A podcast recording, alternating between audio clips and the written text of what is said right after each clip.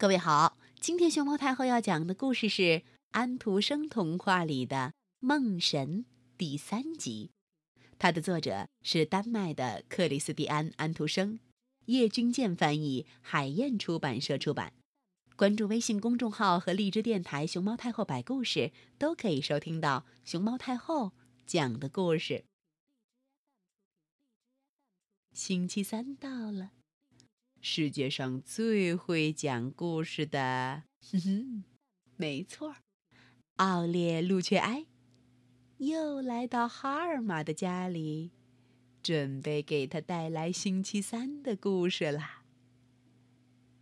嘿，外面的雨下得多么大呀！哈尔玛在梦里都可以听到雨声。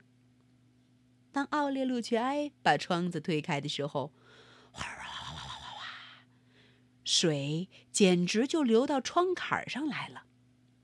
外面成了一个湖，但是，居然还有一条漂亮的船停在屋子旁边嘞。小小的哈尔玛，假如你跟我一块航行的话，奥列路奇埃说：“你今晚就可以开到外国去。”明天早晨再回到这儿来。于是，哈尔玛就穿上他星期日穿的漂亮衣服，踏上这条美丽的船。天气立刻就晴朗起来了。他们驶过好几条街道，绕过教堂。现在，在他们面前展开一片汪洋大海。他们航行了很久，最后陆地就完全看不见了。他们看到了一群欢鸟，这些鸟也是从他们的家里飞出来的，飞到温暖的国度里去。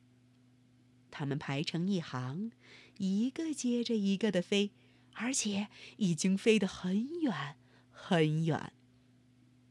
它们之中有一只已经飞得很倦了。它的翅膀几乎不能再拖住它向前飞。它是这群鸟中最后的一只。不久，它就远远地落在后边。最后，它张着翅膀，慢慢地坠下来了。虽然它仍旧拍了两下翅膀，但是一点用也没有。它的脚触到了帆索，于是。他就从帆上滑下来，砰！他落到了船的甲板上头，咚咚咚咚咚，嘿！船上的示意把他捉住，放进鸡屋里的鸡、鸭和土兽鸡群中去。这只可怜的欢鸟在他们中间，真是垂头丧气极了。你们看看这个家伙吧，咕咕咕咕咕咕哒！母鸡婆们齐声说。于是，那只雄土兽鸡就装模作样的摆出一副架子，问欢鸟：“哦，你是什么人啊？”鸭子们后退了几步，彼此推着：“嘎嘎，叫呀，叫呀，嘎嘎，你你叫啊！”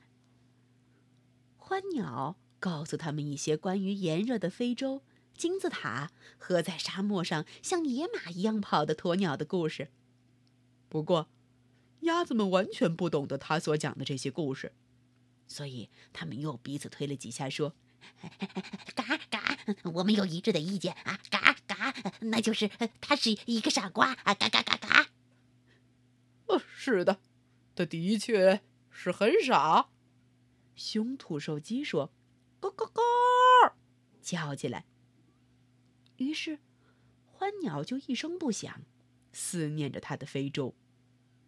你的那双腿瘦长又可爱呀，雄土兽鸡说：“请问你，嗯，它们值多少钱？”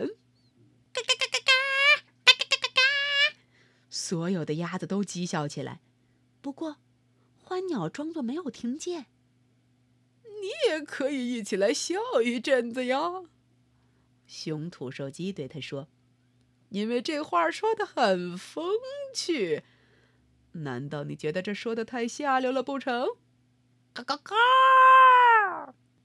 他并不是一个什么博学多才的人。我们还是自己来说笑一番吧。于是他们都咕咕咕咕叫起来，鸭子也嘎嘎嘎嘎闹起来，嘎嘎咕咕嘎嘎咕咕。他们自己以为幽默的很，简直不成样子。可是哈尔玛走到鸡屋那儿去，把鸡屋的后门打开，向欢鸟喊了一声，欢鸟跳出来，跳到甲板上来。现在，哦，他算是得到休息了。他似乎在向哈尔玛点着头表示谢意，于是，噗噗噗噗噗。他展开双翼向温暖的国度飞去。不过，母鸡婆都在咕咕咕咕咕咕咕哒叫着，鸭子在嘎嘎嘎嘎嘎嘎嘎嘎闹着。同时，雄土兽鸡的脸涨得通红。明天，我将把你们拿来烧汤吃。哈尔玛说。于是，他就醒了。他发现自己仍然躺在自己的小床上。呼呼，奥列路却埃这天晚上为他布置的航行。可真是奇妙啊！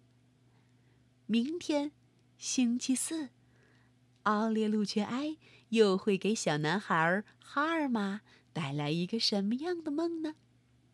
我们明天的故事里再见吧。